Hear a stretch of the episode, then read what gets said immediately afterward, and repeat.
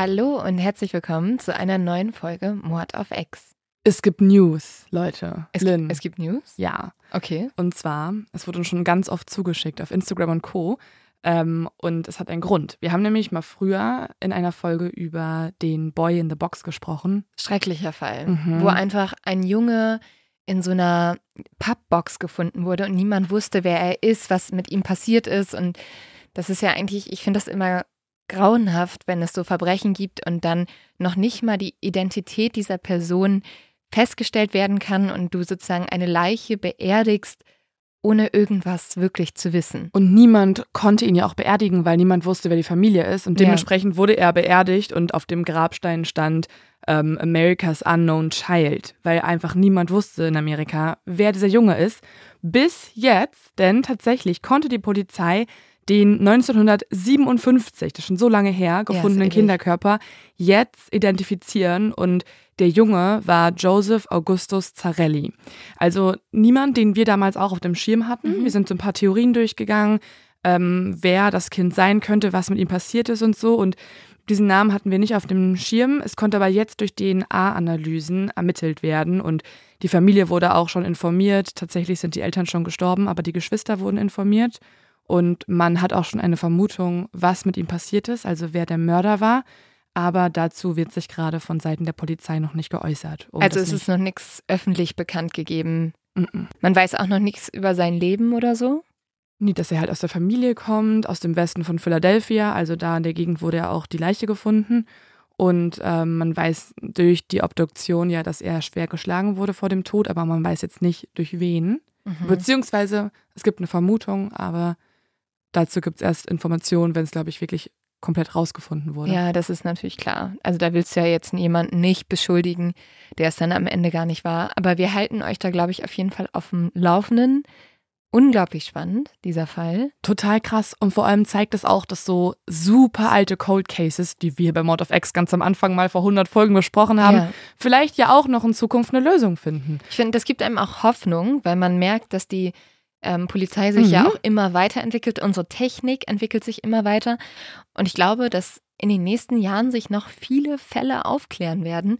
Und das ist natürlich gut zu wissen. Also ich finde, da denkt man so, weil wir haben ja auch schon über Fälle gesprochen, wo du sagst, niemals finden die eine Lösung. Also vielleicht irgendwann wissen wir, Ja. wer die Black Dahlia ermordet hat. Und zwar der Vater von Steve, Von Steve Odell. der immer vermutet, dass es sein Vater war. Also im Endeffekt, Leute, könnt ihr alle unsere Cold Cases Folgen auch nochmal nachhören, weil es gibt immer Leute unter Mhm. euch, die das vermeiden, weil es sie sehr nervös macht, was ich komplett verstehen kann. So wie ich. Genau, aber es ist eigentlich nur ein großer Cliffhanger. Sie werden noch gelöst. Wir glauben alle ganz fest dran, durch die DNA-Analyse werden die meisten Fälle noch gelöst. Also jetzt die alten Folgen hören. Oder auch diese neue Folge. Sie ist aber kein Cold Case. Sie, okay, ich war schon so, was? Sie ist ein Cold Case? Ich bin Mhm. raus. Sie war lange, lange ein Cold Case, Mhm. aber wurde jetzt doch noch aufgeklärt. Uh, das liebe Oh, ich ja. ja. Das ist ja das Allerbeste, weil dann kannst du noch miträtseln und am Ende kriegst du aber eine Lösung. Und also ich, ich mache ja, ich habe auch schon Cold Cases gemacht, aber der Grund, warum die mich so ein bisschen hibbelig machen, ist, weil ich dann das Gefühl habe, dass die Gerechtigkeit nicht siegt. Das ist so, als wenn so ein Film einfach aufhört. So, ja, hier gibt's einen Mörder, alle haben Angst und Schrecken und den gibt's vielleicht immer noch. Mhm, gut, dass wir uns mit Andreas da so über zwei Jahre jetzt schon beschäftigen. Ja, frag mich mal, was das mit meiner Mhm. mentalen Gesundheit macht. Das ist ja nicht gut für den Kopf. ja Also- also es, es macht mich vor allem einfach nervös. Ja, Also ich gehe da nicht happy raus. Aber deswegen, wir entfernen uns ja gerade ein bisschen von Cold Cases und machen jetzt die Cold Cases, die eine Lösung haben. Zum Teil. Ich habe auch noch ein, zwei Cold Cases auf dem Zettel, die sogar ich machen will. Echt? Lady Di? Okay, aber das gilt für. Ja, gut, okay. Ja, also die Frage ist ja überhaupt, ist es ein Case oder nicht? Mhm. Ähm, das machen wir irgendwann anders. Jetzt erstmal mein zu dumm zum Verbrechen.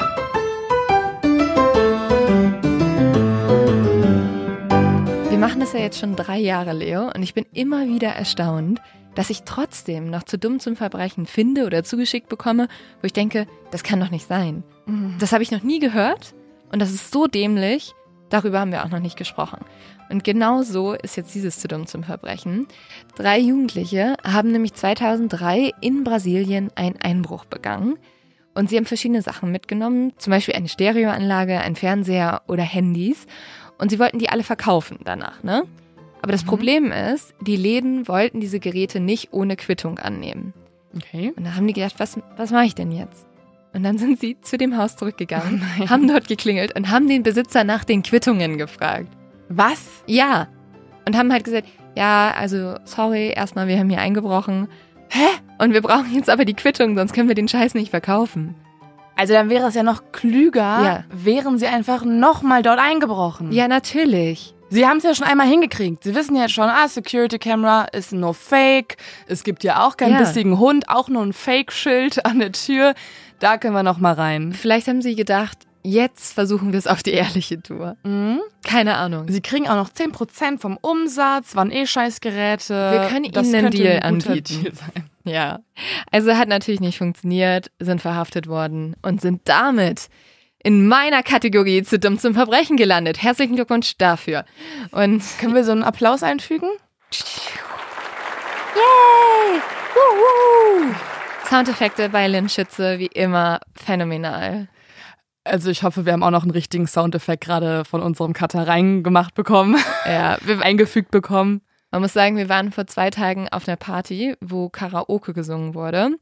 Und ich habe dann gesagt, ich singe nicht, ich kann nicht singen. Und mich haben zwei Leute angeguckt und meinten so, Lynn, weißt du, in wie vielen Podcast-Folgen du gesungen hast? Und ja, du kannst nicht singen. Und so, ja, danke. Die Welt weiß es schon längst. Stimmt. Übrigens auch der Grund, warum ich vielleicht in dieser Folge nicht so eine mega gute Stimme haben werde, liegt nicht an Karaoke. Ich habe kein Karaoke gesungen, aber einfach mit dermaßen vielen Leuten mich unterhalten, die alle krank waren. Aha, okay, gut zu wissen. Du bist es noch nicht, du wirst es vielleicht. Mm. Vor allem habe ich in letzter Zeit auch viel mit meinem Immunsystem eigentlich angegeben. Also das war wirklich, Das ist halt immer fatal. ja, ich war Ja. wirklich so leid und so, ich habe ein mega geiles Immunsystem. Ja, das ist dann immer so, wo, wenn es eine höhere Macht gibt, so denkt, jetzt ist es Zeit Ja. zu handeln, gib immer richtig eine Krankheit rein.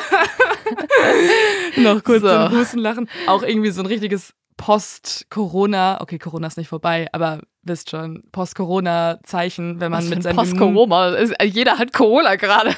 auch sehr Corona-Zeiten mäßig, wenn man mit seinem Immunsystem angibt. Also, dass wir schon in solche Zeiten leben, wo man das kann überhaupt. Oder du bist halt einfach alt geworden und jetzt ist deine Gesundheit das Wichtigste in deinem Leben. Aber gut, so, also äh, genug gelabert, würde ich sagen. Wir, du hast einen Fall mitgebracht, oder Leo?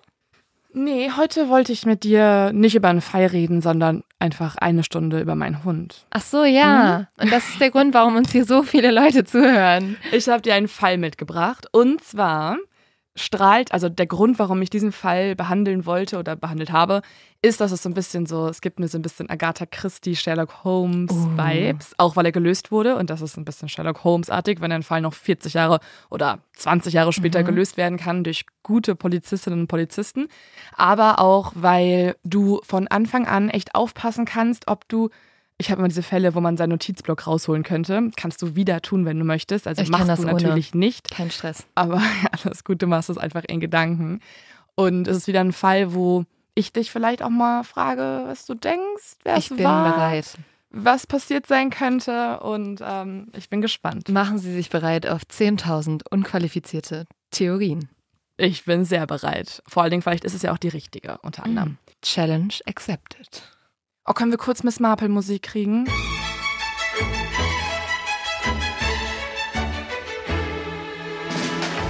Leute, übrigens, der Leo-Tipp vorab, ne? Wenn ihr die Agatha Christie-Filme, also die Miss Marple-Filme nicht gesehen habt, Ja. holt es sowas von nach an Weihnachten. Es gibt gut zu keinen größeren Leo-Tipp. Ich liebe diese Filme. Ich habe sie alle 10.000 Mal geguckt und wurde sehr früh von meinem Onkel damals noch damit infiziert. Aber meinst du die alten? Die Ja? Ah. Das war immer bei uns das Weihnachtsding. So am zweiten Weihnachtstag und ersten Weihnachtstag wurde Miss Marple geguckt. Auch mit zehn Jahren. Vielleicht war es schon ein bisschen kritisch. Vielleicht machst du deswegen das, was du heute machst. Höchstwahrscheinlich. Aber es war auch der geilste, die geilste Titelmusik. Naja, also, ist ein Fall, bei dem wir uns unterschiedliche Personen angucken, die alle auf einer Polizeistation im Jahr 2009 zusammenarbeiten. Das Komische ist nur, genau auf dieser Polizeistation ereignen sich die letzten Jahre über ein paar komische Dinge, die jetzt einigen Menschen auffallen. Und zwar gibt es da einmal eine ehrgeizige Laborantin, die alte DNA-Beweise überprüft, die gucken wir uns gleich an. Ihr Name ist Jennifer Francis. Dann beschäftigen wir uns heute mit einem Mordermittler namens Jim Nuttall, der sich mit ungelösten Fällen beschäftigt. Und dieser Fall beschäftigt sich auch mit einer erfolgreichen Polizistin namens Stephanie Lazarus, die die Karriereleiter hochgeklettert ist beim LAPD in Los Angeles und sich als Frau bei der Polizei einen Namen gemacht hat. All diese Protagonistinnen und Protagonisten gucken wir uns heute an und ich würde sagen, wir starten mal mit der letzteren, mit Stephanie. Stephanie wird als Polizistin in LA bei der Polizei sehr geschätzt und auch sehr bewundert, denn sie ist einige der wenigen Frauen, die sich in eine hohe Führungsposition hervorkämpfen konnte. Stephanie ist schon fast eine Legende auf der Arbeit. Sie hat eigentlich schon in jeder erdenklichen Position dort mal gearbeitet, hat sich vom Streifenwagen bis zur Abteilung für Kunstdiebstahl hochgearbeitet und leitet diese Abteilung jetzt. Und sie liebt ihren Beruf. Sie ist jetzt 51 Jahre alt, sieht aber ehrlich gesagt, finde ich, noch mindestens 10 Jahre jünger aus. Ihr könnt euch das auch mal angucken. Wir haben euch wie immer Fotos hochgeladen. Stephanie, erzähl uns dein Beauty-Geheimnis. ja, wirklich. Sie sieht auf jeden Fall sehr, sehr hübsch aus. Sie hat glatte braune Haare, schulterlange Haare, ein Pony, der schräg zu beiden Seiten ihrer Stirn fällt und eine sehr freundliche, offene und aufgeschlossene Art mit Menschen umzugehen.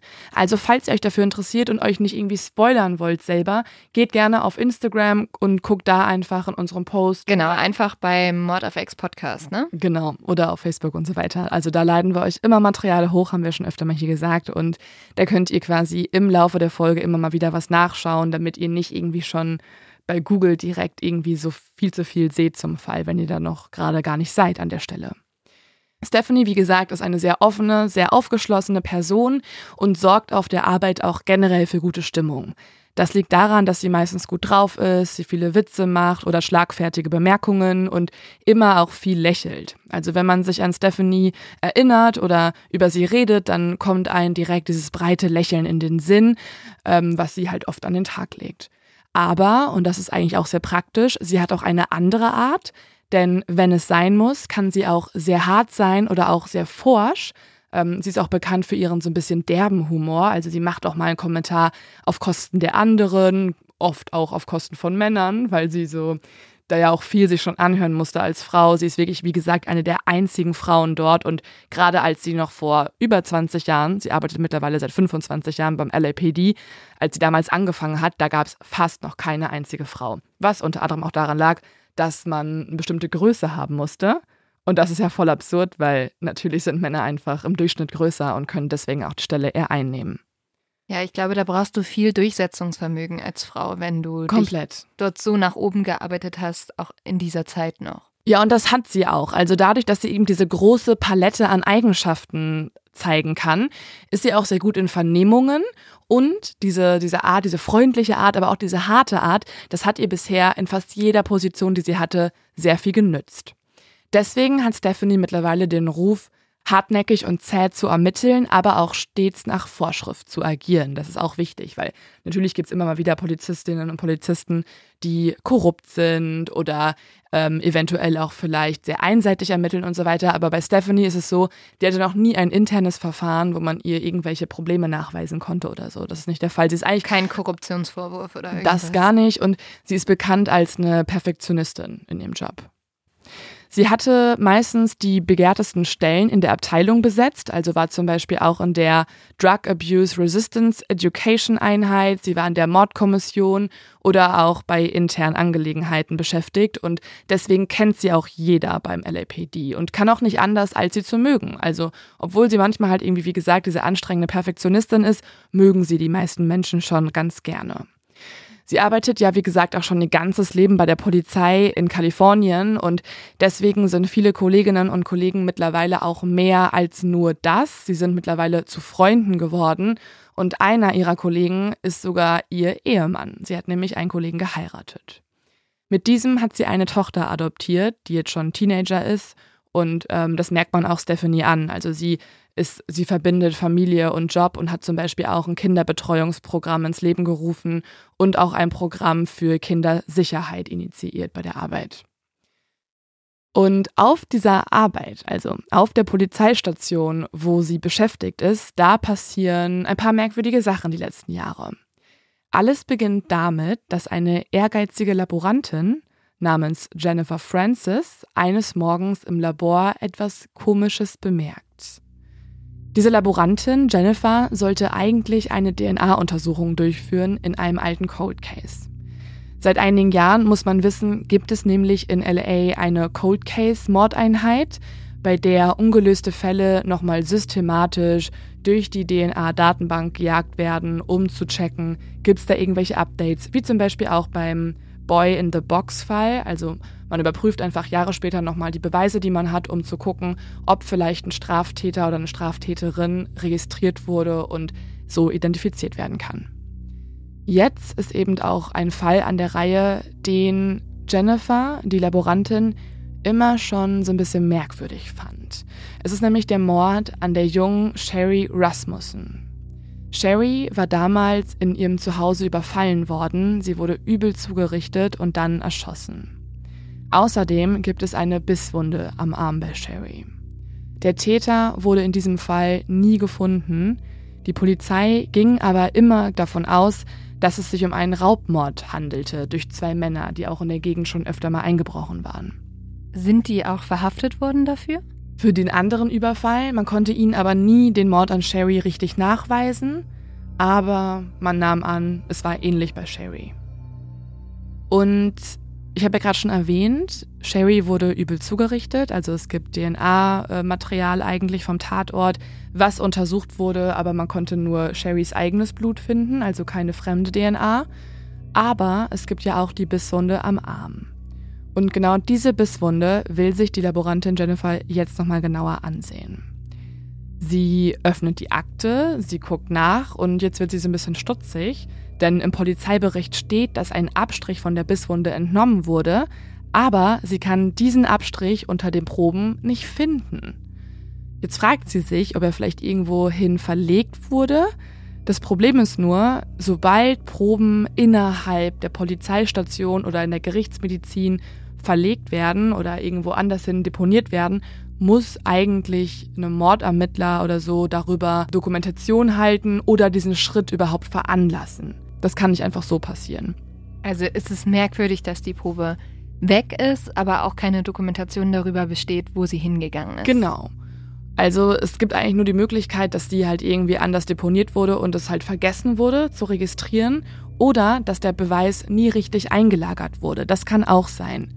Jennifer kennt nämlich die Schritte in der Beweiskette ganz genau und sie weiß, dass eigentlich es immer so ist, dass bei einer Leiche die sichergestellten Beweise eine Zeit lang noch im Gefrierschrank äh, des Gerichtsmediziners aufbewahrt werden und dann, sobald der Fall nicht mehr aktiv ist, eingesammelt werden und dann unter dem Aktenzeichen auf dem Revier gespeichert werden. Jetzt fragt sie sich also, was wäre, wenn der Abstrich nicht irgendwie extra falsch deponiert wurde, sondern einfach nie korrekt abgeholt wurde vom Gerichtsmediziner. Und so ruft Francis im Büro der Gerichtsmedizin an und fragt nach. Der Gerichtsmediziner durchsucht alles, findet aber den Abstrich nicht. Ähm, er gibt aber nicht auf, sucht weiter und weiter und nach sechs Stunden kann er dann einen Umschlag an der Wand kleben sehen. Auch irgendwie mega komisch, weil. Der klebt ja einfach so rum, oder wie? Der wurde einfach anscheinend nie eingesammelt und ich weiß nicht, wie die Ordnung dort war, also anscheinend nicht ganz so gut. Und zwar ist dieser Umschlag mittlerweile schon so ein bisschen durchnässt von der ähm, Feuchtigkeit im Gefrierschrank und man kann auch die Fallnummer darauf gar nicht mehr richtig erkennen. Jedoch ist da noch so ein Wort drauf geschrieben und das ist das Wort des Falles, nämlich Rasmussen. Das war der Nachname der ermordeten Frau. Also tatsächlich ist es so, wer auch immer diesen Umschlag eigentlich einsammeln sollte, zusammen mit den anderen Beweisen, hat es nicht ganz so sorgfältig gemacht und deswegen mhm. ist er noch in der Gefrierkammer. In dem Umschlag befindet sich jetzt ein Röhrchen mit Schraubverschluss und in dem Röhrchen sind zwei Abstriche.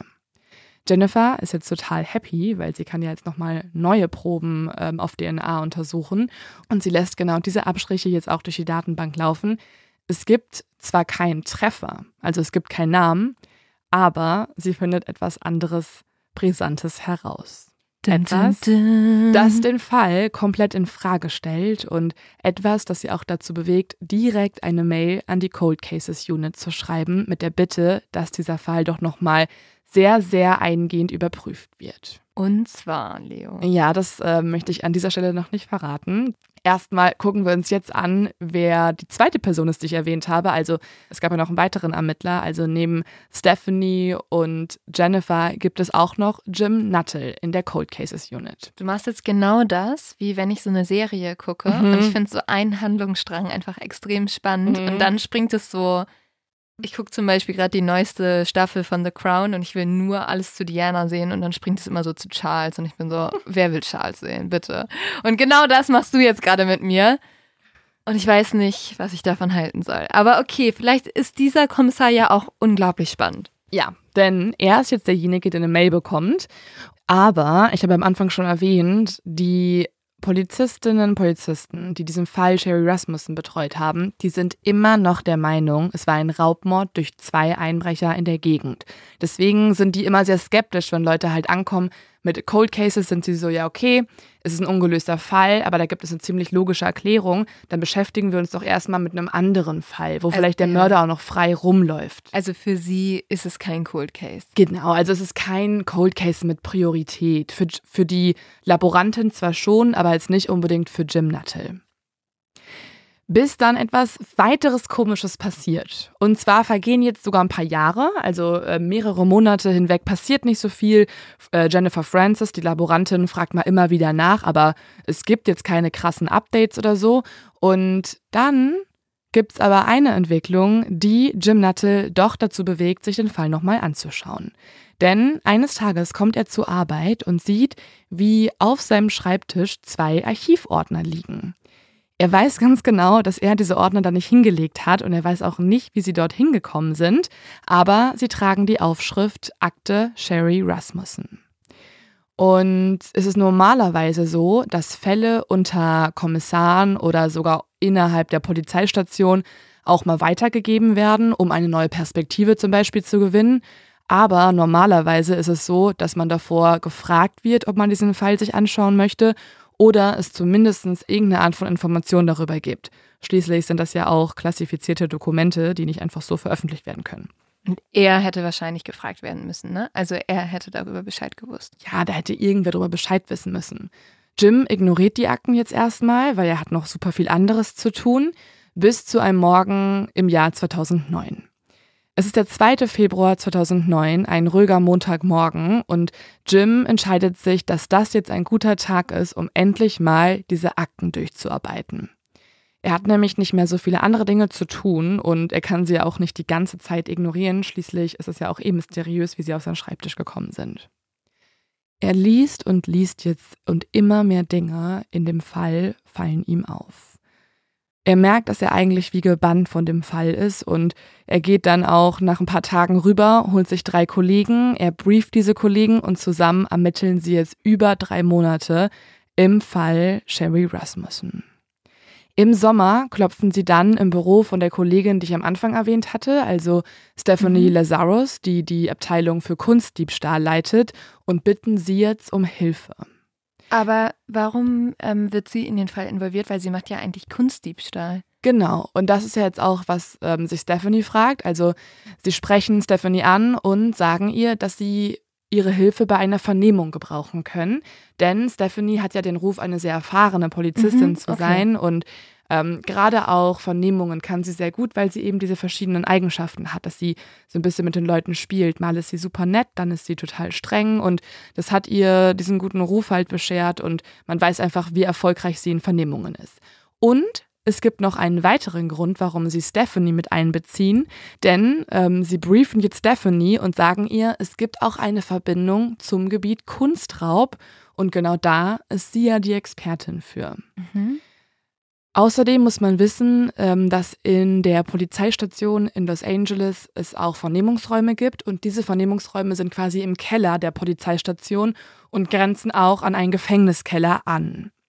Sie wollen jetzt jemanden mit Hilfe von Stephanie vernehmen und gehen nun zusammen mit ihr runter. Sie betreten den Vernehmungsraum. Übrigens gibt es davon auch ein Video von der Vernehmung. Also es läuft die ganze Zeit ähm, ein, eine Kamera mit. Mhm. Und man kann sehen, wie jetzt halt die Polizistinnen und Polizisten diesen Raum betreten. Dieser Raum ist total, ähm, total klein. Also es gibt so blasse, blaue Wände und äh, schalldichte Kacheln darauf. Und ja, sie setzen sich dahin, unterhalten sich jetzt noch ein bisschen. Und unter anderem fragt auch ähm, der Polizist, ob sich Stephanie schon mal jemals mit dem Fall Sherry Rasmussen beschäftigt hätte. Sie sagt nein, also sie weiß gar nicht, worum es geht, aber Jim erklärt jetzt der Kollegin, dass es äh, ein alter Kriminalfall ist, den sie sich jetzt genauer angeguckt haben. Und er fragt jetzt auch Stephanie eine Frage. Kennen Sie John Rutten? Stephanie schüttelt mit dem Kopf. Sie weiß nicht, wer das ist. Sie denkt auch so ein bisschen nach, sieht man ihr auch an. Und sie fragt nochmal nach und sagt, ah, John Rutten. Und dann nickt der Polizist und merkt, er hat selber den Namen anscheinend falsch ausgesprochen, aber sie reden über die gleiche Person. Okay, aber wer ist denn John Rutten? Oder ja. Rotten oder was auch immer. Rutten ist die richtige Version. Also okay. Rotten war von dem Polizisten falsch ausgesprochen. Rutten ist die richtige Version. Und ja, gute Frage. Genau das müssen wir uns jetzt auch mal anschauen. Wer ist John Rutten, über den sich jetzt all diese Polizisten unterhalten wollen? John Rutten ist verrückt nach Sherry Rasmussen. Seit letztem Sommer ist sein Leben genau so, wie es sein soll. Seit letztem Sommer hat er nämlich Sherry. Als er Sherry kennenlernt, ist John 25 Jahre alt. Sherry ist zwei Jahre älter. Und John hat sich immer schon überlegt, nach was oder wem er eigentlich im Leben sucht und hat sich gefragt, wann ist es wirklich Liebe und wie merke ich das? Und seit er Sherry kennt, hat er die Antwort auf diese Fragen. John ist, wie ihr vielleicht schon merken könnt, sehr romantisch, also er redet über Liebe tatsächlich genau so und er sagt über Sherry, dass es Liebe auf den ersten Blick war. Sagt Sherry das auch? Ja. Oh, okay. Ja. Also er weiß auch noch ganz genau, wie das alles so passiert ist. Er war auf einer Party von Freunden eingeladen in Kalifornien, da hat er auch studiert, auch Sherry hat dort studiert. Und auf dieser Party soll halt auch Sherry hinkommen. Das hat auch schon eine Freundin vorher John erzählt und meinte schon zu ihm, boah, die passt voll gut zu dir, sprech unbedingt mit Sherry, ich sehe da voll das Match bei euch. Und er kommt eben auf diese Party, weiß schon, es gibt halt diese Sherry Rasmussen hier, diese Frau, die so gut zu ihm passen könnte. Und er betritt die Party und schaut auf die Terrasse und dort sieht er sie. Sherry unterhält sich gerade mit ein paar Leuten und er weiß noch genau, was sie anhatte. Eine blaue Jeans, eine weiße Bluse und Hängeohrringe. Und als sie dann wieder reingekommen ist in den Raum, da fällt sie auch nicht nur John auf, sondern er merkt, wie mehrere Leute zu ihr hingucken, was auch nicht zuletzt daran liegt, dass sie sehr groß ist. Sie ist nämlich 1,85 groß, also fast so groß wie John. John nimmt sich jetzt vor, dass er sich trauen will. Also er möchte diese wunderschöne Person vor ihm ansprechen. Und er hat ein bisschen Schiss, aber er tut es, zum Glück. Die beiden unterhalten sich. Es ist ein sehr spannendes Gespräch. Es beruht auch, wie ich gerade schon gesagt habe, auf gegenseitigem Interesse. Also auch Sherry ist ganz angetan von John und so tanzen sie den ganzen Abend und die ganze Nacht miteinander. Am nächsten Morgen fragt dann John einen Freund nach Sherrys Nummer und er ruft sie an und kurz darauf sind sie auch verabredet und treffen sich.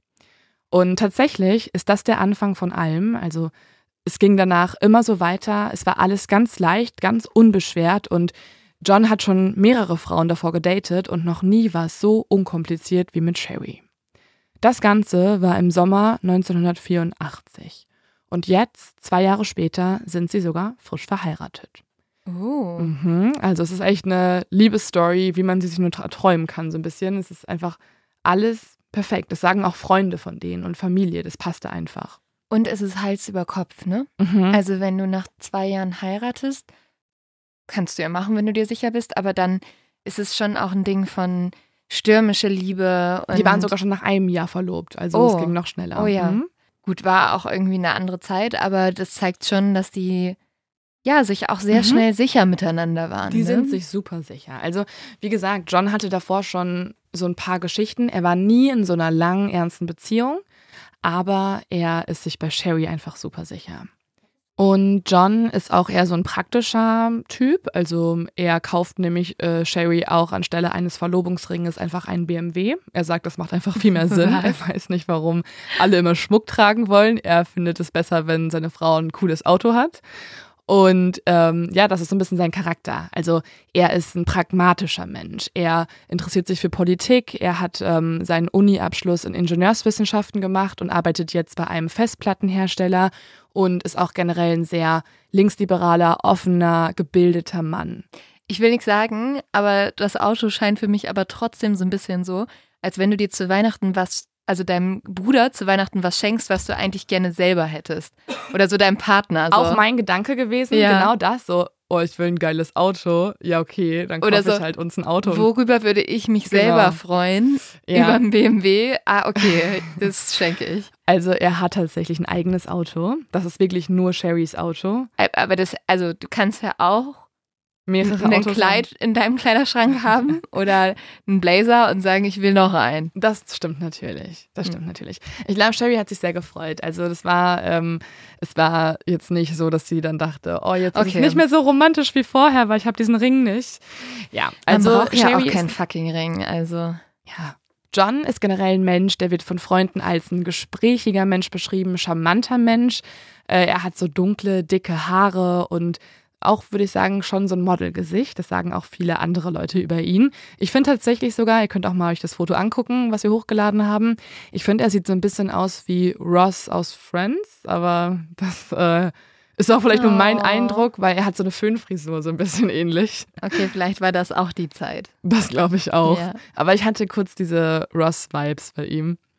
Sherry wiederum hat hellbraune Haare. Sie hat ein breites Gesicht mit hohen Wangenknochen und großen Augen. Und sieht aus wie Rachel, wie du sie gerade beschrieben hast. Ich, ja, das stimmt. Ja, doch, das ist also so ein paar, also das, die Kombination aus Sherry und äh, John könnte auch äh, in Friends stattfinden als Rachel und Ross. Sherry ist schlank und sportlich und ähm, ist mit 27 Jahren nicht nur Krankenpflegerin, sondern sie leitet auch schon die Abteilung in ihrem Krankenhaus, weil sie halt so eine Mischung aus sozialer Person ist, aber auch ehrgeizig. Und ihre Familie und Freunde beschreiben Sherry auch immer als unfassbar selbstbewusst. Also sie weiß, sie will Menschen helfen, aber sie weiß auch, wie sie auftreten kann und wie sie sich verkaufen kann. Und deswegen hält sie halt sehr viele Reden, sehr viele Kurse und ähm, hat diese Mischung aus so Vorträgen und diesen sozialen Aspekt in der Arbeit kombiniert. Es ist jetzt der 24. Februar, ein Montag, und John und Sherry liegen beide im Bett und haben sich in die Decken eingekuschelt. Sie wohnen mittlerweile auch zusammen. Sherry hat nämlich von den Eltern eine Eigentumswohnung vererbt bekommen, also frühzeitig. Die leben noch, alles gut so, aber die haben ihr schon mal die Wohnung überschrieben. Man muss wissen, Sherry kommt aus einer Zahnarztfamilie und. Naja, deswegen, ich wollte sagen, das ist jetzt nicht, was ich bekommen habe zum 20. sie hat es ähm, ein bisschen später, sie hat es ähm, zum Abschluss ihres Studiums bekommen, aber ja, es ist alles vorgesorgt. Ja, also eigentlich ein guter Start ins Leben, würde ich sagen. Voll. Und auch für John. Also John ist damit eingezogen und so leben die beiden jetzt eben in dieser Wohnung und hatten auch das schönste Wochenende aller Zeiten. Sie haben nämlich ihr dreimonatiges gefeiert, also drei Monate Ehe quasi. Und äh, John hat sehr romantisch äh, sie ins Kino eingeladen und hat seiner Frau zur Feier des Tages drei Rosen geschenkt. Eine Rose für jeden Monat Ehe. Du merkst, da ist sehr viel Romantik involviert. Ich feiere noch nicht mal meinen, also meinen Jahrestag. Äh, aber Versuch's doch mal mit Rosen. Ah, nee, hasse Rosen. Aber wenn man, wenn man sein, also kurze Frage, mhm. wenn man sein dreimonatiges feiert, feiert man dann auch sein sechsmonatiges? Auf jeden dann, Fall. Also ja. immer in so okay. Ja. Könntest auch dein sechseinhalbmonatiges feiern. Das Problem ist, ich bin ja sehr vergesslich. Ähm, ja. Also bei mir wäre es nicht der Mann, der das vergessen würde, sondern ich würde das vergessen ich würde jetzt auch deinen Partner nicht als einen John beschreiben, weil da ist, also bei John ist sehr viel Romantik involviert. Ah, sehr, sehr viel Romantik. ja, das würde ich mal unterschreiben. Also aber mit, auch sehr mit okay all den Gesten und so. Er ist halt echt, er, er redet auch wie, wie so ein Charmeur. Leonardo DiCaprio 2.0. Mhm. Und okay. John, ähm, der ist jetzt quasi auch an den Decken eingekuschelt, weiß aber, er muss gleich zur Arbeit los und Sherry hat eigentlich schon für sich entschieden, sie hat keinen Bock auf Arbeiten. Also sie will lieber noch ausschlafen und eigentlich ist sie sehr, ja, wie gesagt, pflichtbewusst, aber mittlerweile hat sie auch nicht immer so die beste Beziehung zu dem Krankenhaus, in dem sie arbeitet. Sie ist nicht mit allen Werten dort konform und deswegen fühlt sie sich auch nicht wahnsinnig schlecht, wenn sie mal einen Tag blau macht. Und die beiden diskutieren jetzt so ein bisschen und John sagt ihr, ja, geh doch, dann hast du schnell hinter dir. Und Sherry ist sich aber nicht sicher und weiß noch nicht ganz genau, ob sie sich nicht krank melden wird. John verlässt dann die Wohnung und fährt zur Arbeit, kommt auch überpünktlich dort an. Und er fragt sich jetzt die ganze Zeit, ob sich Sherry denn dafür entschieden hat, doch zur Arbeit zu gehen oder ob sie zu Hause geblieben ist. Gegen 11 Uhr ruft er dann an, aber es nimmt niemand ab. Er hat dann für sich sozusagen geschlussfolgert, ja, da muss Sherry wohl zum Krankenhaus gefahren sein, ruft auf ihrem Diensttelefon ab, aber die Sekretärin am anderen Ende der Leitung sagt ihm, dass sie Sherry noch nicht gesehen hat.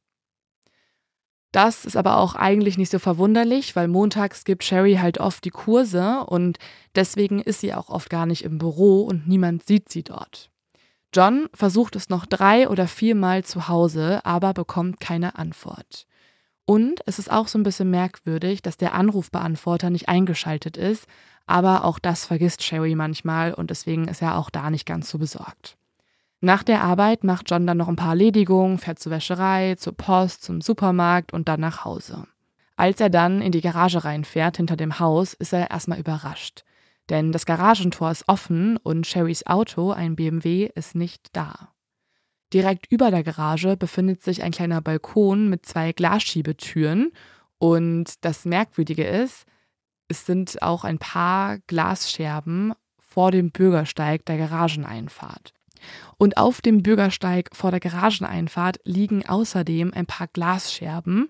Und Johns erster Gedanke ist jetzt, dass es sich um Glas von dem Autofenster des BMWs handeln muss. Und auch das passt ein bisschen zu Sherry, denn auch wenn sie das Auto noch nicht lange hat, hatte sie schon zwei Unfälle damit gemacht. Also ich fühle es auch sehr. Okay, also er denkt, sie ist irgendwie weggefahren und vielleicht hatte sie aber einen kleinen Unfall, als sie rausgefahren ist oder sowas. Genau, das nimmt er jetzt an und dass sie vielleicht sogar schon zur Werkstatt fährt oder so. Dann geht John die Garagentreppe zum Wohnzimmer hinauf und jetzt wird er zum ersten Mal panisch.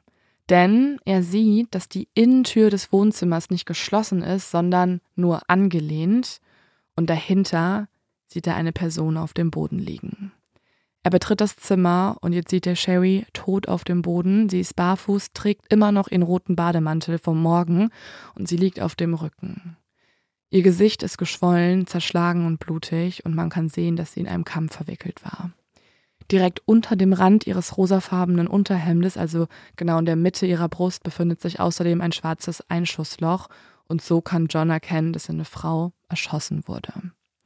Später beschreibt John diesen Zustand als absolute Sprachlosigkeit, also er war verwirrt, er war, er hat keine Worte dafür gefunden und er konnte sich auch niemals vorstellen, dass so etwas in seinem eigenen Leben überhaupt möglich wäre.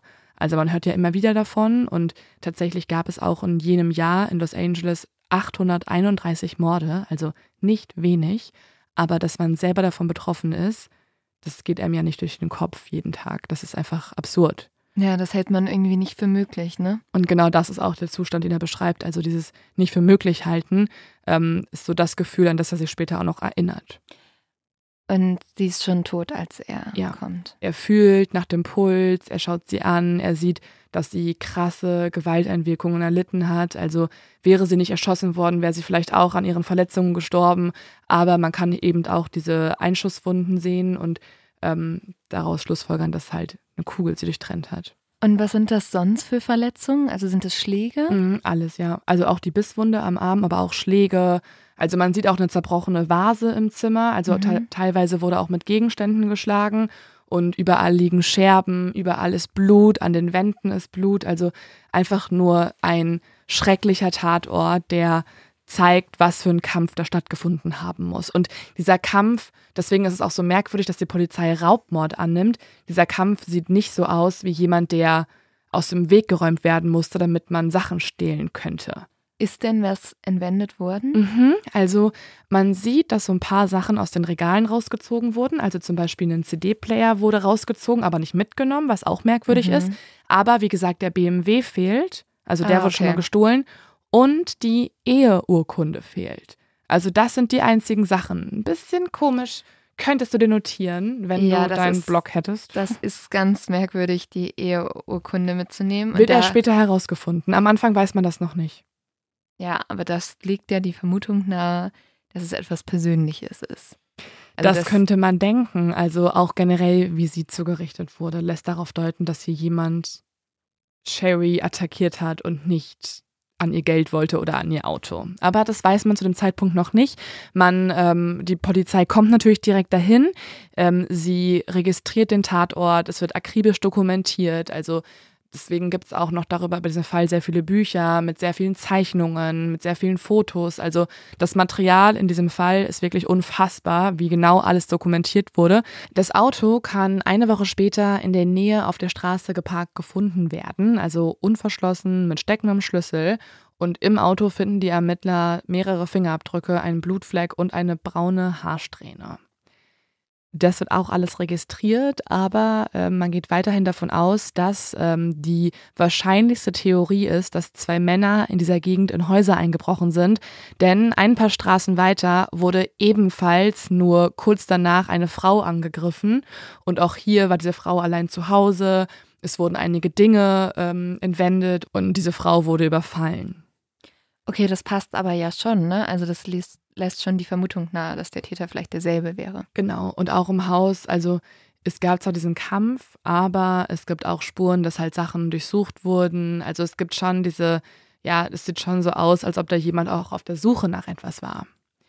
Eine Person hat jedoch Zweifel an dem ganzen Vorgehen der Polizei. Und das ist Sherrys Vater. Für Sherrys Vater ist es einfach alles komplett gestört und unverständlich, dass hier nie länger ermittelt wird und das so schnell in diese Raubmordtheorie übergeht.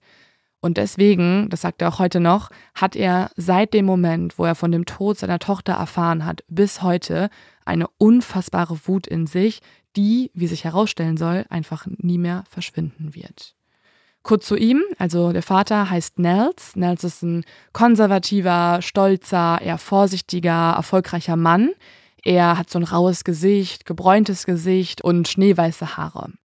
Nels ist Zahnarzt und leitet zusammen mit seiner Frau Loretta seine Zahnarztpraxis und er hat sich zum Ziel gemacht, diesen Mord an seiner Tochter aufzuklären oder zumindest die Aufklärung noch ähm, fortzuführen und zu befeuern, indem er immer wieder nachfragt.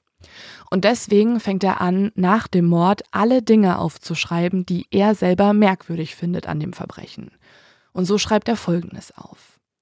Sherry hat ihm mehrmals berichtet, dass sie sich verfolgt fühlt. Auch das erzählt er der Polizei. Ein Vorfall, an den sich Nels noch besonders gut erinnern kann, ist ein Freitagabend gewesen, an dem waren Sherry und John zusammen was essen und Sherry hat an diesem Abend, so hat sie ihm das am Telefon erzählt, bemerkt, dass die beiden beobachtet werden. Und es war eine Person, die hat die sogar regelrecht angestarrt. Und als die Person merkt, dass Sherry dann auch Notiz von ihr nimmt, wechselt sie ihren Platz und daraufhin fragt auch der Vater, wie sah die Person denn aus? Und Sherry sagt, es war ein Mann, aber es könnte auch jemand sein, der wie ein Mann gekleidet war. Also schon auch ein bisschen mhm. komisch. In den letzten Monaten kommt es außerdem immer wieder zu merkwürdigen Anrufen bei Sherry zu Hause und auch zu wahllosen Zeiten, also manchmal nachts, manchmal morgens, manchmal nachmittags, fast so, als würde sich jemand ein Bild darüber verschaffen wollen, wer wann zu Hause bei den Rasmussens ist. Und immer wenn jemand ans Telefon geht, legt die Person am anderen Ende der Leitung wieder auf. Außerdem äußert Sherry auch ihrem Vater gegenüber den Verdacht, dass sie manchmal Angst hat, dass John ihr gegenüber nicht treu ist. Sie kann nicht so richtig beschreiben, warum. Sie sagt nur, dass sie vielleicht auch mal das Gefühl hatte, wenn er weg war oder so, dass er vielleicht woanders wäre. Aber sie hat keine Nachrichten oder er kommt nicht besonders spät nach Hause oder so. Nee, das gar nicht.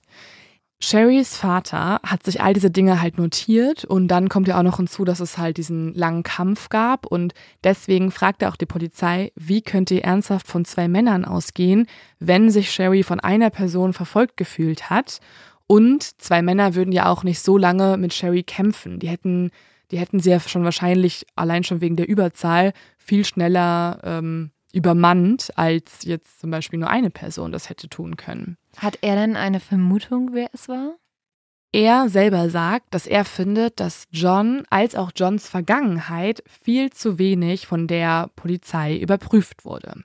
Er mochte John auch noch nie so richtig, also die haben ein gutes Verhältnis und so, aber er sagt, John war immer so ein bisschen so, er beschreibt es als Weichling, auch weil John ist ja auch ein bisschen liberaler eingestellt, er ist eher konservativer, aber er sagt, John hat sich einfach nicht richtig verhalten und er kann nicht verstehen, wie John nicht mehr unter die Lupe genommen wird und sein Umfeld auch. Aber dann kommt es jetzt zu einer Entwicklung und ähm, vielleicht weißt du auch schon, auf was ich anspiele, denn das Ganze war in den 80er Jahren. Mittlerweile sind sieben Jahre vergangen und es gibt eine Entwicklung in der Kriminaltechnologie. Die, die DNA. Genau, die DNA-Beweise, die ähm, auch Sherrys Vater mitbekommt. Und deswegen fragt Nels jetzt bei der Polizei nach und er sagt, Leute, bitte untersucht nochmal die DNA-Beweise vom Tatort. Und das wird immer abgeblockt die ganze Zeit, bis sich eine Laborantin namens Jennifer Francis das Ganze dann nochmal anschaut. Erfahren wir endlich, was sie rausgefunden hat. Genau, denn jetzt springen wir nochmal zum Anfang der Folge. Wir können ja jetzt erfahren, was sie im Labor untersucht hat. Denn sie findet zwar keinen Namen heraus, also sie weiß jetzt nicht, waren es die beiden Räuber oder war es irgendwer sonst, aber sie findet heraus, dass die DNA durch die Bisswunde an Sherrys Leiche von einer unbekannten Frau ist. Was? Aber das sagt ja eigentlich, dass es nicht zwei Männer waren. Ja, ja, genau. Oder zumindest eine Frau anwesend war. Das heißt, die Raubmordtheorie stimmt auf jeden Fall schon mal nicht. Also das, das höchstwahrscheinlich zumindest schon mal nicht. Und Jennifer Francis hat die Akten auch durchgelesen, genauso wie Jim Nuttall und das Team an Ermittlern und Ermittlerinnen. Und die haben einen Namen in den Akten immer wieder gelesen. Und das ist der Name Stephanie Lazaros. Also ihre Kollegin bzw. ihre Vorgesetzte kommt immer wieder vor, aber nicht als Polizistin damals am Tatort. Die hatte nichts mit Ermittlungen zu tun. Sie kommt aus einem anderen Grund vor. Und dafür gehen wir jetzt nochmal zurück in den Vernehmungssaal. Ist es vielleicht gar nicht so ein großer Zufall, also dass sie in den Vernehmungen sitzt? Ja, also sie denkt ja, sie ist da als Expertin und geht mit denen jetzt auch runter. Sie muss noch ihre Waffe abgeben, weil man darf da unten in den äh, mhm. Vernehmungsräumen keine Waffe mit sich tragen oder in den Gefängnisräumen. Das heißt, sie ist auch nicht mehr bewaffnet. Ähm, sie geht mit denen da runter, die machen noch so ein bisschen Smalltalk. Die Ermittler sind sehr freundlich zu ihr. Ähm, sie setzt sich dann dahin auf die andere Seite von den Ermittlern und fragt dann auch so nach. Sie werden doch jemanden herbringen, oder? fragt sie. Und dann geht schon los. Der Ermittler ignoriert diese Frage nämlich erstmal, mhm. was ja schon so ein bisschen auffällig sein könnte. Und er antwortet ihr, ja, wir haben einen Fall zugewiesen bekommen und es gibt einige Hinweise, in denen ihr Name erwähnt wird. Und Stephanie antwortet jetzt, oh. Und dann sagt sie nochmal so ein bisschen skeptisch, okay aber ist immer noch sehr verwirrt oder tut zumindest so. Und ich würde sagen, dadurch, dass es ja eine Vernehmung ist, die aufgenommen wurde, also von der es Material gibt, hören wir einfach mal in das Originalmaterial von der Vernehmung rein. Been assigned a case that we've been looking at. Okay, it's a new case, and reviewing the case, there's some notes uh, to see uh, as far as your name being mentioned. Do oh, you, okay. Do you know John Rutan? John Rutan. John Rutten? Rutten. Right. Oh yeah, I went to school with him. You did? Yeah. How long did you know him? Gosh, I went to school in um, let's see, went to UCLA in 1978. I started and um, you know met him at school at the dorms. Mm-hmm. Um, were you guys friends, close friends? Yeah, we're very close friends. I mean, yeah. I mean, what's this all about? Also, wir haben gerade gehört, wie sie noch so ein bisschen skeptisch reagiert. Also, sie wurde ja auch gefragt, kennen Sie John Rotten und hat ja dann irgendwie den Kopf geschüttelt. Also man sieht, wie, das sieht man dann nur im Video, wie sie den Kopf schüttelt und sehr lange nachdenkt und dann korrigiert sie den Polizisten ja und tut so, ach ja klar, den kenne ich total gut, den John ähm, Ruton, sie haben es falsch ausgesprochen, mit dem bin ich zur Schule gegangen und ähm, ja, wir waren zusammen auf der gleichen Uni, das war ungefähr im Jahr 1978 und ja, ich habe den in dem Studentenwohnheim getroffen, hat sie geantwortet. Und daraufhin hat der Polizist gefragt, wart ihr befreundet? Enge Freunde? Ja, wir waren sehr eng befreundet. Ich meine, was soll das hier alles? Sie wirkt sehr vernünftig. Also sie mhm. wirkt wirklich so, als hätte sie keine Ahnung, worum es geht Und sie ist ja auch total schockiert, dass sie sie Mhm. befragen. Ja, sie ist gut im Schauspielen. Sie ist halt, sie weiß ja genau, was sie sagen soll. Mhm. Sie saß da ja schon oft. Voll. Aber ich glaube ihr auch tatsächlich, also, mh, keine Ahnung, aber äh, selbst wenn sie was damit zu tun hat, was ich jetzt sehr stark vermute, ähm, hat sie, glaube ich, vielleicht in dem Moment nicht damit gerechnet, dass sie jetzt diese Fragen gestellt bekommt, oder? Überhaupt nicht. Ich finde, man sieht ihr an, dass sie ultra nervös wird. Also sie atmet auch schneller. Krass, ich finde das, ich finde das unglaublich, sie da auch zu sehen. Und ähm, ich finde es immer unglaublich spannend, wenn man die Verhöre Mhm. also nachschauen kann. Voll. Also vielleicht nochmal kurz, um das ein bisschen zu übersetzen. Also sie wird eigentlich gefragt, ob sie mit John Rutten eng befreundet ist. Sie sagt dann so, ja, boah, wir waren irgendwie sehr eng befreundet, aber was soll das hier? Und sie fragt dann nach, so, hä, aber ihr bringt doch noch mal jemanden hierher, oder? Ich soll doch eigentlich jemanden vernehmen. Was wird das hier? Ja, sie ist ein bisschen, was soll das? Also, Mhm. ja. Also sie reagiert eigentlich so ein bisschen leicht verärgert, aber ich glaube, sie weiß schon, okay, scheiße, hier könnte was passieren.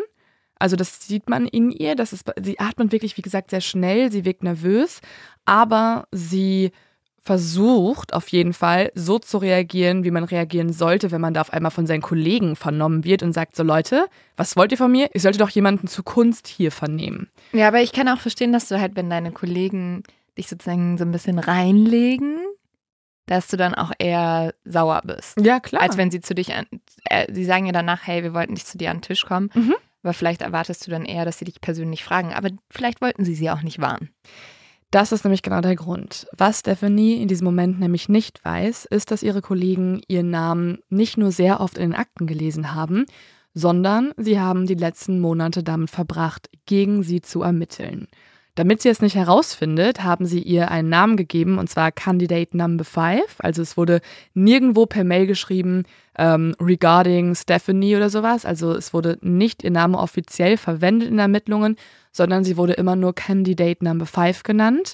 Und es war sehr, sehr spannend, ähm, diese Ermittlungen. Also sie haben sehr, sehr viel über sie herausgefunden. Und sie konnten in diesen Ermittlungen nicht nur herausfinden, dass sie John Rutens Ex-Freundin ist, also eine Was? sehr starke Verbindung zu ihm hat, sondern sie konnten auch die DNA auf sie zurückführen. Holy shit. Ja.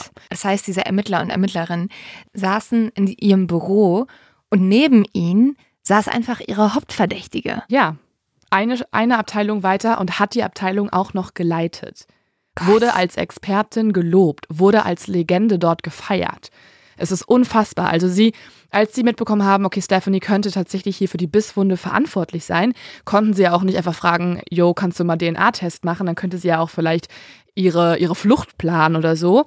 Und deswegen haben sie sozusagen sie auch beobachtet in der Mittagspause und haben eine Pizzapackung herausgefischt und daraufhin ihre DNA verglichen. Und das ist tatsächlich die von der Bisswunde. Also in diesem Moment, wo jetzt gerade Stephanie hier verhört wird, in diesem Moment ist den Ermittlerinnen und Ermittlern eigentlich schon klar, sie haben die Mörderin vor sich sitzen.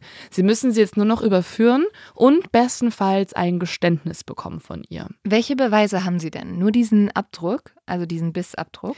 Ja, Der, es ist ein großer Beweis. Genau, das ist, falsch. das ist ja. das Stärkste. Also allein damit bekommen Ja. sie sie eh schon ins Gefängnis, weil das ist, die DNA wird zugeordnet vom Mhm. Mord. Also das ist unfassbar. Aber sie haben auch sehr viel über die Art von Beziehungen herausgefunden und über das Stalking-Verhalten herausgefunden, was Stefanie an den Tag gelegt hat. Sie möchten das aber erstmal nochmal von ihr selber erfahren. Und deswegen würde ich sagen, hören wir nochmal weiter. Now, 2009, I mean, I graduated in 82. 82, yeah. Um, you know, we dated. Um, I dated other guys. I'm sure he dated other girls. Um, Mhm. Had you ever met his wife? I may have. Do you know? Do you remember her name or anything? Or Um, um, or what she did for a living, or where she worked, or anything Uh, about her? well, I think she. I th- I'm going to say that I think she was a nurse. Um, I mean, I don't. You know, again, I, I mean, what? You know, I I don't understand why you're talking about some guy I dated a million years ago. Well, do you know what happened to his wife? yeah, I know she got killed. Do you remember You know. her first name?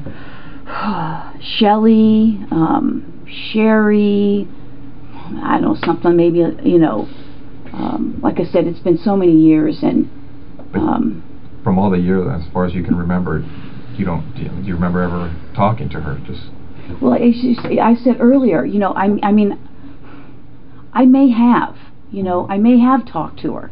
Ich finde es so spannend, dieses Video zu gucken, weil es ist so viel los.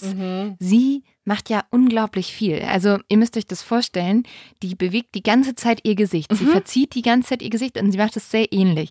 Also sie wiederholt sich eigentlich immer so, oh, jeez, I don't know. Also ich weiß es nicht genau. Und dann betont sie immer so, es ist sehr, sehr, sehr lange her. Und Leo, ich habe ja mal sehr lange Lie to Me geguckt. Sehr empfehlenswerte Serie. Und deswegen bin ich jetzt natürlich Profi im Leute analysieren. Ah, okay. Ich wollte gerade sagen, es gibt viele Psychologen und so, die haben Ja. dieses Video analysiert, aber wir haben dich. Du hast eine Serie Mm. geguckt. Ja, ich, ich bin total qualifiziert dafür. Aber was ich spannend finde, ähm, dass sie immer so zurückgeht. Also Ja. sie geht die ganze Ja. Zeit zurück und laut Lie to Me ist das ein Anzeichen dafür, dass du der Situation entfliehen Voll. möchtest. Das wird auch viel gedeutet. Ach, ich habe so Guck, du, hast, ich du, ha- du hast es äh, richtig gemacht. Ja, Ja, also das ist tatsächlich etwas, was ähm, Psychologinnen und Psychologen und halt eben auch genau solche Vernehmungsexperten daraus deuten. Sie will quasi flüchten und deswegen geht sie von der Situation weg und sozusagen ihr Unterbewusstsein, das mutmaßen einige, kämpft gegen ihr Bewusstsein an. Also sie will nicht lügen, aber sie muss lügen sozusagen und das sieht man auf ihrem Gesicht.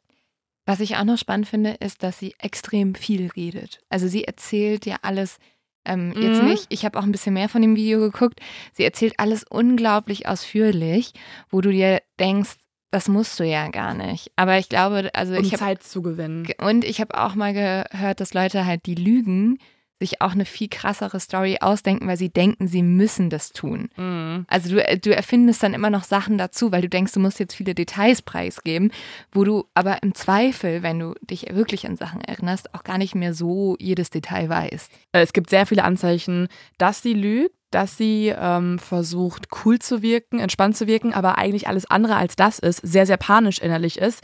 Und ein anderes Anzeichen dafür ist zum Beispiel laut diesen ähm, Analysevideos, die, die es dazu gibt und so, dass ähm, sie sehr viele Emotionen auf dem Gesicht zeigt. Und eigentlich ist es sei und eigentlich sei es so, dass du Emotionen kurz fühlst, vielleicht noch kurz einmal auf dem Gesicht sehen kannst, aber dann nicht mehr. Und bei ihr kannst du konstant Emotionen sehen. Ähm, Vergesslichkeit, Nachdenken, Zweifel. Das will sie alles so ganz intensiv darstellen. Und das ist für viele äh, das Anzeichen, dass sie eben lügt. Dass die Emotionen fake sind. Sie kann sich sehr wohl an alles erinnern. Also, wir gehen ja mal vielleicht kurz so ein paar Fragen durch, die die Ermittler ihr gestellt haben. Also, da ist zum Beispiel die Frage nach John. Wart ihr nur Freunde oder war da noch was anderes? Da hat sie geantwortet, ja, wir waren gute Freunde. Gab es irgendeine Beziehung oder irgendwas, das sich zwischen euch entwickelt hat? Da wird sie schon so ein bisschen verärgert, aber versucht noch sehr milde zu antworten. Ja, ich meine, wir sind zusammen ausgegangen, wissen Sie, versucht sich auch, dann versucht sie sich ein bisschen nach vorne zu beugen, um cool zu wirken. Ja, ich meine, worum geht's hier eigentlich? Könnt ihr mich aufklären, Jungs? Und dann sagen die Polizisten, nun, es geht um seine Frau. Okay. Kanntest du sie? Nicht wirklich. Ich meine, ich wusste, dass er vor Jahren mal geheiratet hat. Und das habe ich jetzt nicht alles abgespielt, aber da denkt sie sehr, sehr lange drüber nach, wann das für welche, wann, also welche Jahreszeiten das waren, wie das alles zusammenkommt, datenmäßig. Und, Und- warum eigentlich? Genau. Sie braucht es doch gar nicht. Genau, das fragen sie gar nicht nach, aber sie redet sehr, sehr lange über Daten, was nicht nötig wäre. Dann fragen die Ermittler, hast du sie jemals getroffen, seine Frau? Gott, ich weiß es nicht. Wusstest du, wer sie war? Ja, lass mich mal nachdenken. Oh, das ist so lange her. Nee, ich weiß nicht. Und in diesem Moment, wo sie nachdenkt, das konntest du auch gerade sehen, Lynn, da, da kamen so viele Gesichtsausdrücke hervor, also wahnsinnig, also, also wirklich so viel. Am Ende antwortet sie dann, ja, ich habe sie vielleicht getroffen. Ich meine, und dann wird sie wütend, was ist es hier eigentlich? Ich meine, das ist eine Million Jahre her. Dann fragt der Ermittler, hast du seine Frau kennengelernt? Ja, vielleicht. Erinnern Sie sich an ihren Namen oder irgendetwas anderes? Hm, da weiß sie dann nichts. Oder erinnern Sie sich, was sie beruflich gemacht hat, wo sie gearbeitet hat oder irgendetwas über sie? Ja, ich glaube, sie war Krankenschwester, ich weiß nicht mehr. Warst auf ihrer Hochzeit? Nein, ich war nicht auf ihrer Hochzeit. Wie gesagt, das ist schon Millionen Jahre her. Weißt du, was mit seiner Frau passiert ist? Ja, ich weiß, dass sie getötet wurde. Wann hast du davon gehört? Ich habe auf der Arbeit ein Plakat gesehen. Dieses Gespräch geht noch fast eine ganze Stunde. Also es werden sehr viele Fragen gestellt. Stephanie verrennt sich sehr oft. Also sie hat sehr widersprüchliche Aussagen getätigt in dem Gespräch. Sie hat keine logische Erklärung. Also ein paar Sachen passen dann zusammen, ein paar Mal ähm, verrennt sie sich und widerspricht sich auch und so. Und am Ende möchte sie das Gespräch abbrechen, denn sie merkt, dass es für sie sehr, sehr übel ausgeht. Man wirft ihr nämlich vor, eine Affäre mit John gehabt zu haben, auch noch während er mit Sherry schon zusammen war und auch davor die ganze Zeit ihn gestalkt zu haben. Oder zumindest in seinem Leben nicht verschwinden wollte. Und ganz am Ende beenden die Ermittler das Gespräch, indem sie sagen, okay, was wir gerne tun würden, ähm, wenn wir einen DNA-Abstrich machen würden, wären sie bereit, uns einen zu geben. Das ist ja immer so die Testfrage. Ne? Also wenn du den, die DNA freiwillig abgibst, dann ist das ein Zeichen dafür, dass du vielleicht doch entspannter bist und so.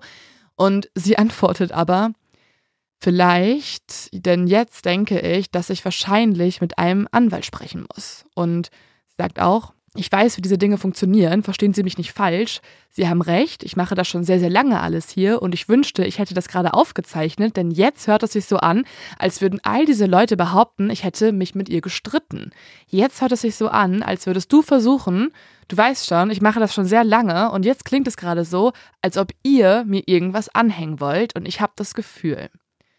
Und dann antwortet der Ermittler, Sie wissen es genauso gut wie wir. Unser Job ist es, Verdächtige zu identifizieren und zu eliminieren. Und daraufhin bricht Stephanie das Gespräch ab. Sie sagt, ich kann das hier gerade nicht glauben. Ich bin schockiert. Ich, äh, sie steht abrupt auf. Sie bedankt sich noch quasi aus Höflichkeit bei den beiden Beamten, verlässt dann den Verhörraum in dem Glauben, dass sie wirklich nach oben gehen kann. Sie kommt aber nur bis zum Flur, wo sie dann formell verhaftet wird und mit Handschellen gefesselt wird. Und während das passiert, das sieht man dann nicht mehr auf Video, murmelt sie immer wieder vor sich hin, das ist verrückt, das ist total verrückt.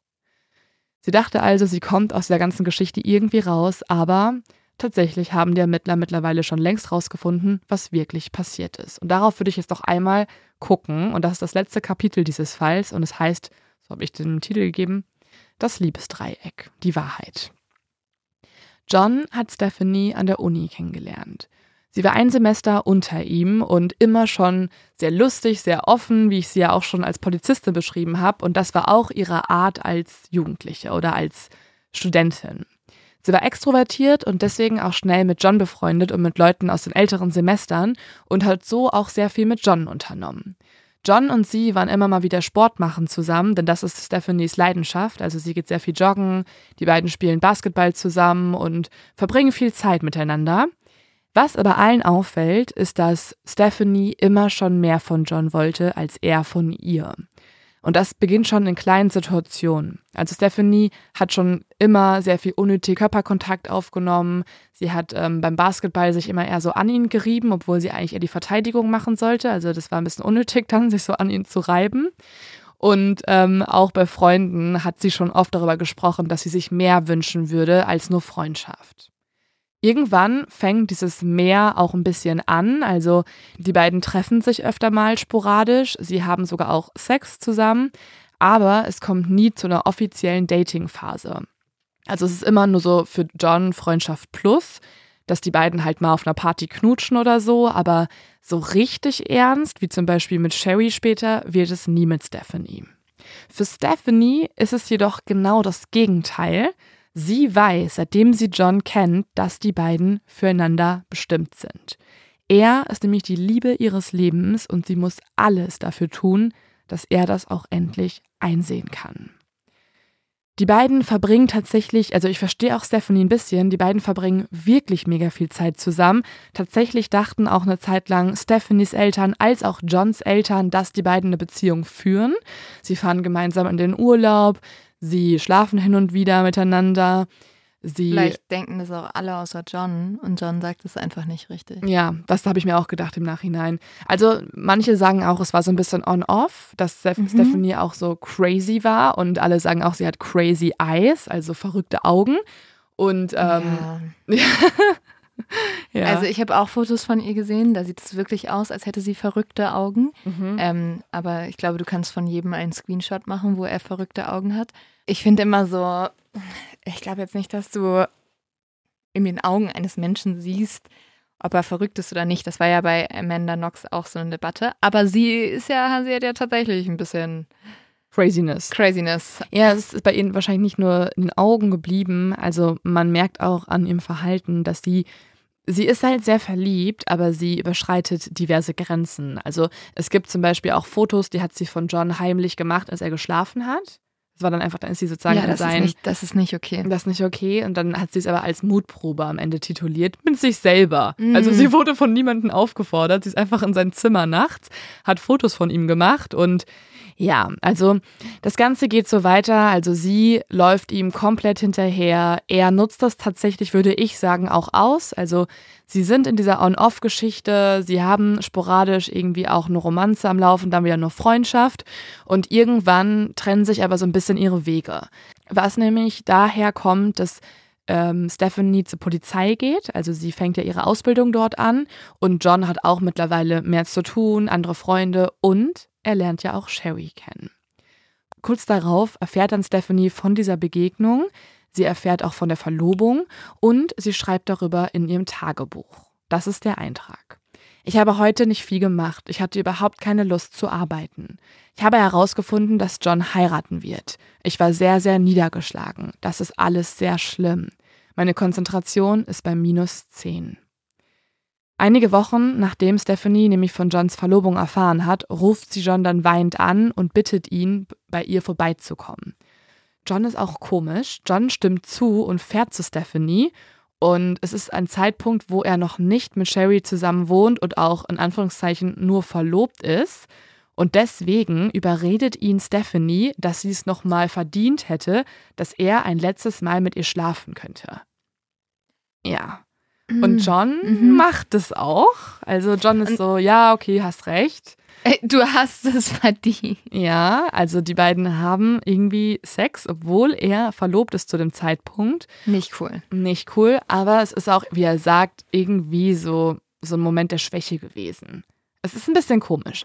Stephanie, ähm, es ist trotzdem Betrug. es ist trotzdem Betrug und ähm, nicht okay. Sherry verzeiht ihm das später übrigens, also das erfährt sie noch Ah, okay. durch Stephanie, aber ähm, sie verzeiht das Ganze. Stephanie gesteht John auch ihre komplette, absolute, obsessive Liebe bei diesem Treffen und sie sagt ihm, dass er sich nicht verloben dürfte und schon gar nicht heiraten dürfte. Ab diesem Moment fängt sie auch an, sehr obsessiv mit ihm zu werden. Also sie fährt Sherry hinterher und beobachtet Sherry. Sie fährt John hinterher und beobachtet ihn. Sie findet heraus, wo Sherry arbeitet. Sie ruft bei der Arbeit an. Sie kommt sogar zweimal ins Krankenhaus und äh, beleidigt Sherry und sagt ihr auch, also wenn ich John nicht haben kann, dann wird ihn niemand haben. Außerdem sagt sie auch Sherry, dass sie John seit Ewigkeiten kennt und sie wüsste alleine, was er braucht und sie wird für John da sein, um die Scherben aufzusammeln, wenn Johns und Sherrys Ehe scheitern wird. Und Sherry ist auch selbstbewusst und auch cool mit der Situation und antwortet daraufhin, Don't worry, we won't be needing your services. Keine Sorge, wir brauchen deinen Service nicht. Boah, wie anstrengend auch, ne? Wenn du Mhm. dann eigentlich einen Freund hast und der hat so eine Ex-Freundin, die einfach euch komplett terrorisiert. Oder Mhm. anscheinend nur Sherry, weil er macht das ja noch ein bisschen mit. Ja, also deswegen war auch zum Beispiel Sherrys Vater so enttäuscht von John, weil Ja. er sagt, John hatte nie den Mut, hat es nie hingekriegt, das richtig zu beenden mit Ja. äh, Stephanie. Also diese ganzen Ansagen musste immer Sherry machen und nie John. John hat sogar noch Sex mit ihr. Ja, Deswegen- das, äh, dann, ja, Deswegen ist es jo Johns Rolle ist ein bisschen weird in der ganzen Geschichte, sowieso. Also da reicht aber auch nicht nur eine Ansage machen, da reicht, also da musst du halt auch aufhören, diese Frau zu sehen. Und vor allem, was ja auch krass ist, sie ist auch in ihrer Dienstkleidung bei Sherry vorbeigekommen, also mit ihrer Waffe.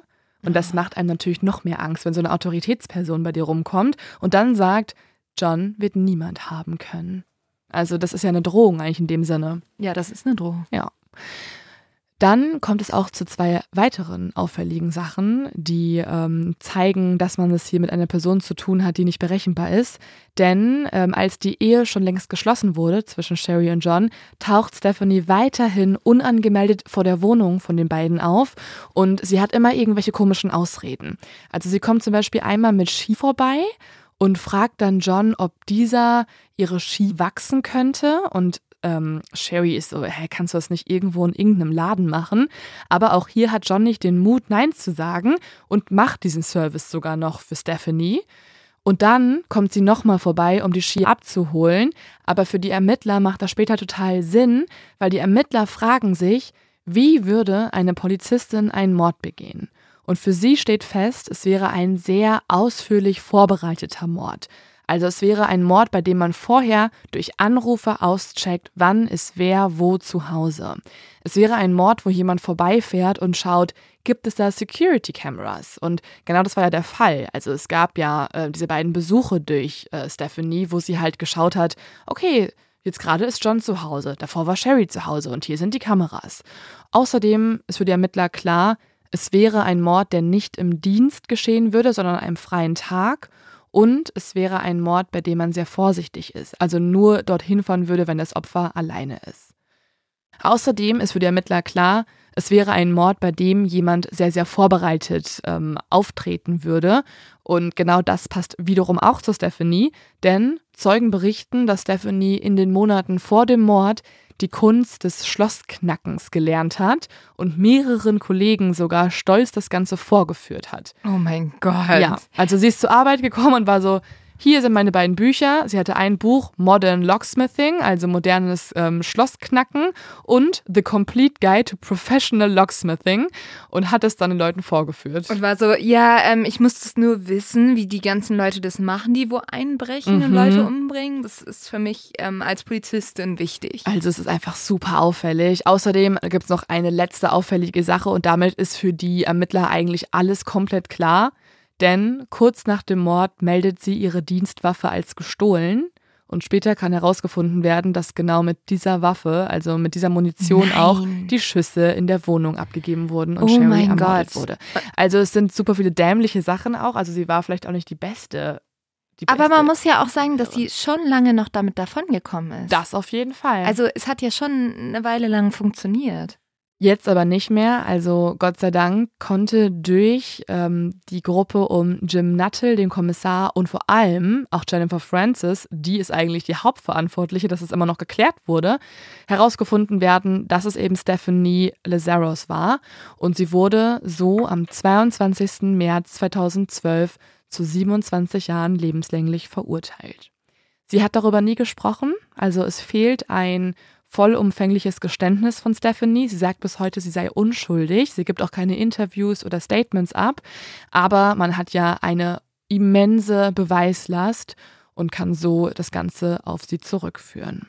Außerdem existiert natürlich auch noch die Frage, die bis heute diskutiert wird und auch die zum Beispiel Sherrys Vater sehr wütend macht, was die Polizei damit zu tun hatte, denn ähm, es sind ja Beweise verschwunden, es wurde nicht wirklich ähm, richtig, ja, vollumfänglich ermittelt. Sie war natürlich involviert. Sie konnte das ja auch steuern. Und dann sagst du mal so, wenn jemand sagt, ja, ähm, ich muss das noch untersuchen, sagst du halt, ja, habe ich mich schon drum gekümmert, keine Sorgen, äh, ich übernehme das für dich. Mach du schon früher deine Mittagspause. Also sie wurde zwar damals auch irgendwie kurz vernommen, aber sie konnte sich gut rausreden und ich glaube, es war, also dem LAPD, also der Polizeistation, wird auch Korruption oder Vertuschung bis heute noch vorgeworfen. Aber ich glaube, das ist so meine Theorie, dass man da einfach nicht hinschauen wollte. Also dieses Ding, das ist jemand aus den eigenen Reihen, das ist jemand, der eigentlich für Recht und Ordnung sorgen soll. Da vermutest du das, glaube ich, nicht so schnell. Mhm. Ja, und deswegen ähm, kann man eigentlich heute nur der, der Jennifer Francis, ehrlich gesagt, danken. Tatsächlich hat das auch Jim Nuttall getan. Der hat ihr nochmal eine Mail geschrieben, nachdem Stephanie verurteilt wurde. Da hat er der Laborantin vom Anfang äh, eine Mail geschrieben und gesagt, du hattest die ganze Zeit recht. Ähm, du hattest, weil sie war auch die erste, die diese Love Triangle, also dieses Liebesdreieck, die Affäre mit in den Raum geworfen hat und diese Theorie überhaupt erst aufgeworfen hat und hat dann geschrieben, du hattest die ganze Zeit recht, ich schulde dir sehr viele Drinks. Also ich hoffe, dass sie nicht nur eine Mail bekommen hat, Ja. sondern auch eine Beförderung. Ja, das habe ich mir auch gedacht. Also es war auch so eine Mail, wo du so bist, boah, also okay, danke für die Ja. Credits, aber ich hoffe, dass du nicht nur ein paar Drinks ausgeben Ja. wirst, sondern dieser Person einen ordentlichen Bonus auszahlst und eine Beförderung. ja, die soll das ganze Ding da leiten. Ja, definitiv. Also Wahnsinn. Und weißt du zufälligerweise, was John, also der Freund von der Ermordeten, was er dazu gesagt hat? Hat Ja. er sich mal geäußert? Ja, genau. Also es gibt noch ein Statement von ihm. Also er war natürlich mit im Gerichtsprozess und äh, viele waren dabei, auch Stephanies Familie, auch die Familie von Sherry Rasmussen, also die Eltern und Geschwister. Und ähm, alle sind natürlich super emotional. John weint sehr viel während des Prozesses und äh, er hat Folgendes gesagt. Die Tatsache, dass Sherry gestorben ist, weil sie mich traf und heiratete, zerstört mich. Ich weiß nicht und fürchte, ich werde nie wissen, wie ich mit dieser schrecklichen Tatsache umgehen soll.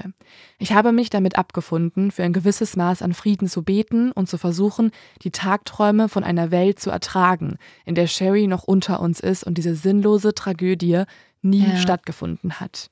Also ich glaube, es belastet ihn extrem. Klar, du gibst dir ja dann auch die Schuld. Und also wir haben eben ja auch so Sachen gesagt, so, wie kannst du dann Mhm. d- d- bei der nicht streng genug sein?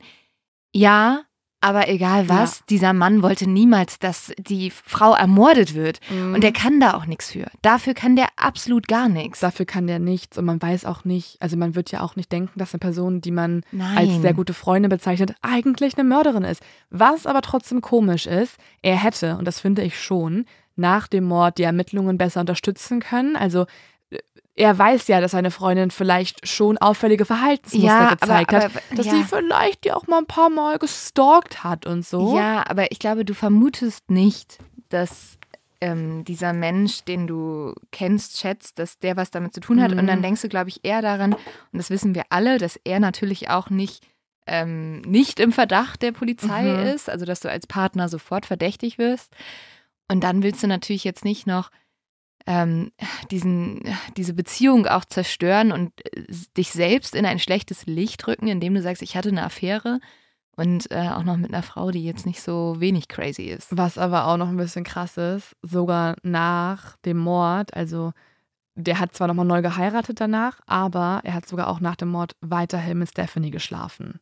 Also die hatten noch ein paar Mal so Boah. Dates und so weiter Wie, sch zusammen. wie schlimm Ja. für ihn. Also Ja. ja. Also er hat mit der Mörderin seiner Frau, die, die von der Liebe seines Lebens geschlafen, nach dem Tod seiner Frau. Das Boah. ist so heftig. Ja, das ist, das ist verrückt. Es ist richtig krass. Also, Aber er hatte nichts damit zu tun, ne? nein. Okay. Nein, das kann man ausschließen. Ja, Also okay. man kann ausschließen, dass er ähm, da irgendwie involviert war. Also er ist wirklich zerstört danach gewesen. Er hat auch Alibis und so. Die Also, Stephanie ist also mit dem Vorsatz dahin gefahren, die Sherry zu ermorden. Ja. Oder ist es zum Streit gekommen? Oder es so? ist auch zum Streit gekommen, deswegen haben die ja dann Ja. also man kann nachweisen, dass die eineinhalb Stunden gekämpft haben. Mhm. Und vielleicht hat sie es auch nicht bis zum Ende geplant. Vielleicht ist es auch in der Eskalation passiert, würde man wissen, wenn sie darüber reden würde. ja. Aber sie gibt ja kein Geständnis, deswegen kann man nur von Mord ausgehen. unglaublicher Mhm. Fall. Also Komplett. sowas habe ich noch nie gehört. Das ist also Das warum ist, das vor kein allem, Film? Also dass es die Kommissarin auch einfach ist, ne? ja, Das ist so crazy. Du musst Ja. dir vorstellen, du recherchierst und dann sitzt die Mörderin ein Zimmer neben dir. ich sehe das aber wirklich als eine Serie oder Ja. als so ein Film und ausgehend von dieser jungen Frau im Labor und Kennst du das, wenn im Film immer so am Anfang eine Person platziert wird und am Ende löst sich auf, die ist die Mörder und du bist so, Mhm. what the fuck? Deswegen sage ich ja Agatha Christie. Ja. Das ist für mich dieses Hercule Poirot, Ja. Agatha Christie-Phänomen. Es ist immer am Ende eine Person, die, Die man kannte. schon involviert war auf irgendeine Art und Weise. Aber weiß man, warum sie zu so extremen Mitteln gegriffen hat? Also klar, Mhm. irgendwie Eifersucht und sie will ihn Mhm. für sich alleine haben. Eigentlich macht man ja dann nicht sowas. Ja, eigentlich, das ist das Gruselige, gibt es gar nicht wirklich was Auffälliges. Das Einzige, was heraussticht, und darauf führen schon einige Leute zurück, ist, dass ihr Vater ihr ein großes Konkurrenzdenken eingeprägt hat. Mhm. Also sie wurde immer schon als kleines Mädchen auf Sport sehr geprägt. Also es wurde immer gesagt, du musst die Beste im Sport sein und ihr wurde so eine Mental Toughness eingeprägt. Also sie sollte immer ähm, sozusagen Niederlagen verschweigen und verdrängen und auf Erfolg aus sein, also Leistung bringen. Und da deutet man halt, dass es vielleicht jetzt genauso ist bei der Beziehung, dass sie die Beziehung erfolgreich haben wollte und wenn sie verliert, dann soll, sollen alle verlieren. Ja, also das verstehe ich schon ein bisschen, aber das finde ich trotzdem sehr extrem. Ich habe Mhm. auch ähm, Freundinnen, die extrem gepusht wurden im sportlichen Bereich. Die Mhm. sind auch nicht zu Serien, äh, die Ich sind fand- auch nicht zu Mörderinnen Das finde ich das Gruselige. Es gibt sonst nicht so viel. ja. Und ähm, Und also unglaublich faszinierend, unglaublich spannend. Es wäre natürlich interessant gewesen, wenn sie gesprochen hätte.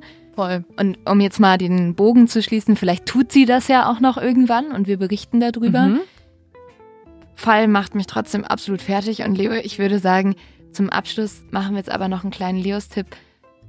Einen deiner Lieblings-Agatha Christie-Filme. Also, es oh Gott, schwierig. Also, ich würde sagen, Mörder Ahoy ist ein Klassiker.